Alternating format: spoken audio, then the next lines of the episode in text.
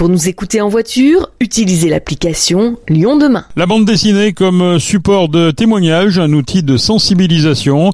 Jérémy Dress, auteur de BD, a sorti le tome 2 du roman graphique Le jour où j'ai rencontré Ben Laden. C'est le récit de l'histoire vraie de deux jeunes de Vénitieux, Mourad Benchelali et Nizar Sassi, partis en Afghanistan à l'été 2001 après s'être fait embrigader. Ils ne savent pas vraiment dans quoi ils s'embarquent, mais très vite après leur arrivée surgit le 11 septembre et ses attentats.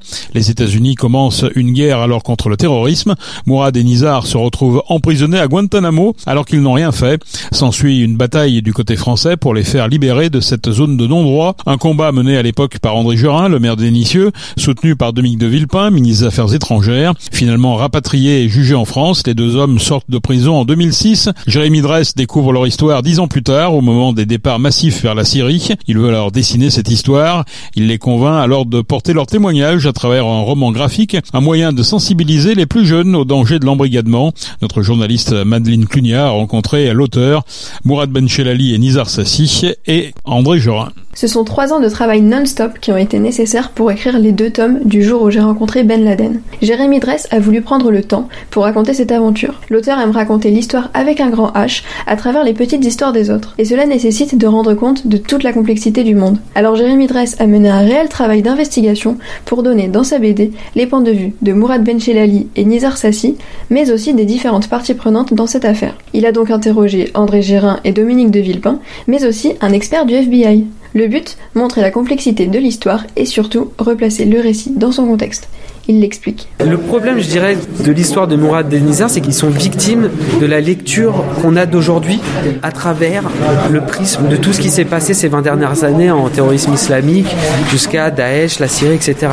Et moi, la chance, entre guillemets, que j'avais, c'est que je suis de la même génération qu'eux, c'est-à-dire que j'ai connu le monde avant euh, que tout ça arrive. Donc je pouvais vraiment comprendre ce que eux avaient pu vivre à cette époque-là et ça me paraissait tout à fait concevable d'imaginer que quand ils sont sur le terrain, ils savent pas ce que c'est Ben Laden ou Al-Qaïda en fait. Pourtant, la plupart du temps, Nizar et Mourad sont appelés les deux djihadistes de Vénitieux. Une étiquette qui leur colle à la peau, malgré les livres qu'ils ont écrits pour témoigner, expliquer leur départ et sensibiliser les jeunes au danger de la propagande djihadiste. Mourad Benchelali lutte contre l'embrigadement depuis sa sortie de prison en 2006.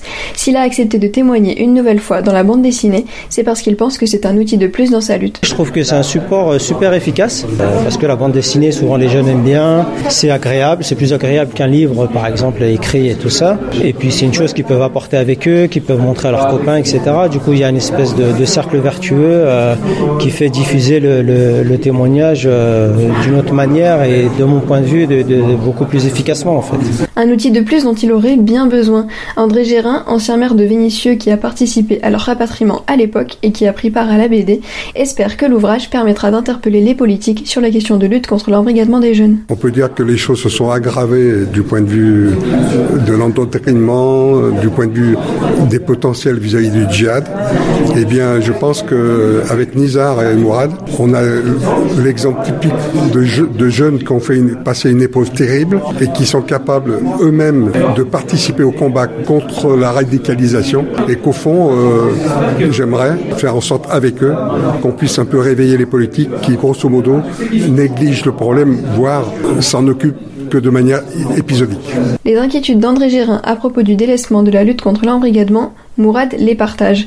Depuis 2006, il témoigne et mène des actions de prévention auprès des jeunes, mais il voit que les politiques n'y accordent pas autant d'importance qu'avant. C'est une chose que je vois sur les terrains, c'est-à-dire qu'avant, euh, on expliquait qu'il fallait faire beaucoup d'actions euh, pour prévenir la radicalisation.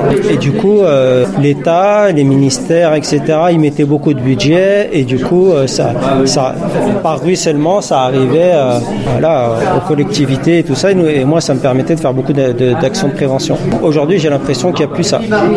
C'est-à-dire qu'il euh, n'y a plus d'initiative en fait. Il n'y a plus de financement, du coup il n'y a plus d'initiative et comme il n'y a plus d'initiative, eh ben ce travail est plus fait. Et moi personnellement ça m'inquiète parce que de mon point de vue, euh, il y a de plus en plus de jeunes qui sont euh, dans des malaises identitaires, qui sont dans des problèmes sociaux, qui peuvent les rendre plus vulnérables à se retrouver en brigadé et tout ça. Donc à la fois il y a plus de jeunes fragiles et à la fois il y a moins d'action. Donc c'est quand même deux choses qui sont contradictoires. La sortie du tome du roman graphique met de nouveau la BD en lumière, l'occasion pour Mourad d'en profiter pour la diffuser au maximum auprès des jeunes, un moyen qui ne dépend pas du financement de l'État pour leur montrer que partir n'est pas la solution.